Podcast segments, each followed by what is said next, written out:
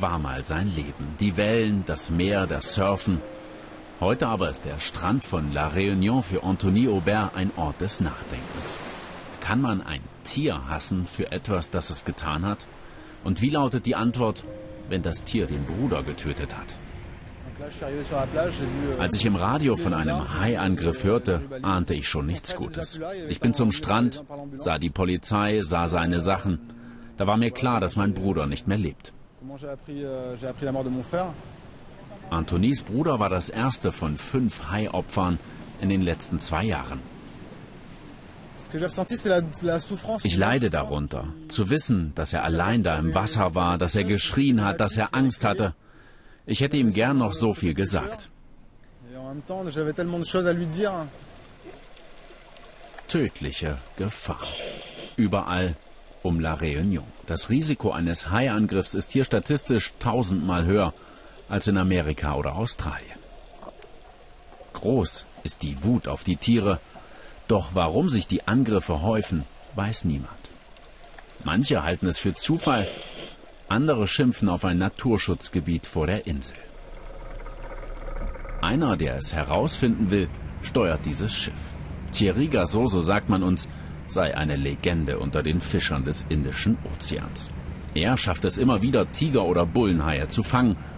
Auch heute wird er es versuchen, zu Forschungszwecken. Die Tiere jetzt einfach zu töten, wie viele es fordern, hält er für eine Überreaktion. Es ist eine ziemlich delikate Sache, wenn wir jetzt das Image bekommen, La Réunion, das sind die Haitöter. Denn der Hai ist weltweit zu einer Ikone des Umweltschutzes geworden. Das könnte das Image der Insel schwer beschädigen. Ich finde, man sollte einen Weg finden, der Mensch und Tier gerecht wird. Doch auch dazu gehört, den Hai erstmal zu fangen. Tintenfisch und Makrelen als Köder. Zwei Kilometer lang ist die Leine. Thierry Gasso arbeitet derzeit für ein staatliches Forschungsprojekt. Die gefangenen Haie werden nicht getötet, sondern bekommen einen Sender.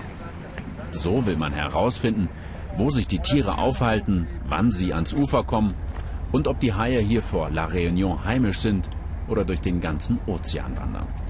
Das alles, um das Baderisiko besser vorauszusagen. Wird heute ein Hai anbeißen? Es heißt warten, warten, warten.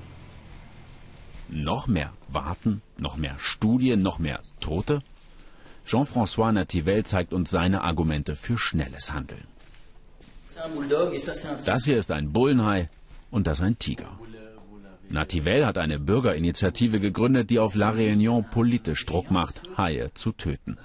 Obwohl er den weltweiten Sturm der Entrüstung im Internet schon ahnt und die Polemik Tourismus auf La Réunion, Baden im Blut. Das ist ein echtes Tabu. Wenn irgendwo eine alte Dame ausgeraubt wird, dann regt das niemanden auf. Aber sobald sie ein Tier töten, empört sich die ganze Welt. Weil die Leute Schuldgefühle haben, denken, wir haben die Natur schon genug zerstört. Was ihn ärgert, ist, dass Menschen Artenschutz verlangen, die weit weg leben und für die Haie überhaupt keine Gefahr sind. Während die Bewohner der Insel es mit solchen Verletzungen zu tun haben. Und mit diesen Schildern. Bis auf einen einzigen Strand herrscht Badeverbot. Maximal ein paar Schritte ins Wasser sind drin. Schwimmen zu gefährlich. Stéphane Le Carré ist Surflehrer. War Surflehrer, muss man wohl eher sagen. Die Haie, sagt er, hätten ihn ruiniert. Die Kundschaft ist traumatisiert, keiner will ins Wasser. Ich habe alles verloren, so einfach ist das. Ich habe hier nur noch wertlose Bretter liegen. Was Stefan besonders ärgert, das Problem ist für ihn vom Mensch gemacht. Denn Haie, erklärt er seinen verbliebenen Kunden, gab es hier schon immer. Doch erst seit die Küste Naturschutzgebiet sei, gäbe es die Probleme. Seine Erklärung? Keine Fischerei, kaum Motorboote, keine lärmenden Jetskis. Man habe die Haie förmlich eingeladen, sich vor La Réunion niederzulassen. Es ist schön, so ein Naturschutzgebiet, aber wir sind ein Badeort. Würden Sie mitten in Johannesburg ein Löwenreservat aufmachen und sagen, toll, Natur? Vollkommen unlogisch. Jetzt aber sind die Haie da. Die 800.000 Einwohner der Insel kennen kaum ein anderes Thema. Müssen sie schlicht mit der Gefahr leben? Oder dürfen sie radikal zurückschlagen und die Haie töten? Grundsätzlich hat sich die Präfektur der Insel schon vor einiger Zeit entschieden, 90 Haie zu entnehmen. Interviews dazu aber gibt es keine. Jetzt, das ist ein Hai. Nach sechs Stunden endlich schimmert ein kleiner silberner Fleck im Wasser. Im Gesicht von Thierry Gazot merkt man die Anspannung. Es ist ein Tigerhai. Unsere Unterwasserkamera zeigt, wie groß er ist. Fast vier Meter lang, etwa 300 Kilo schwer.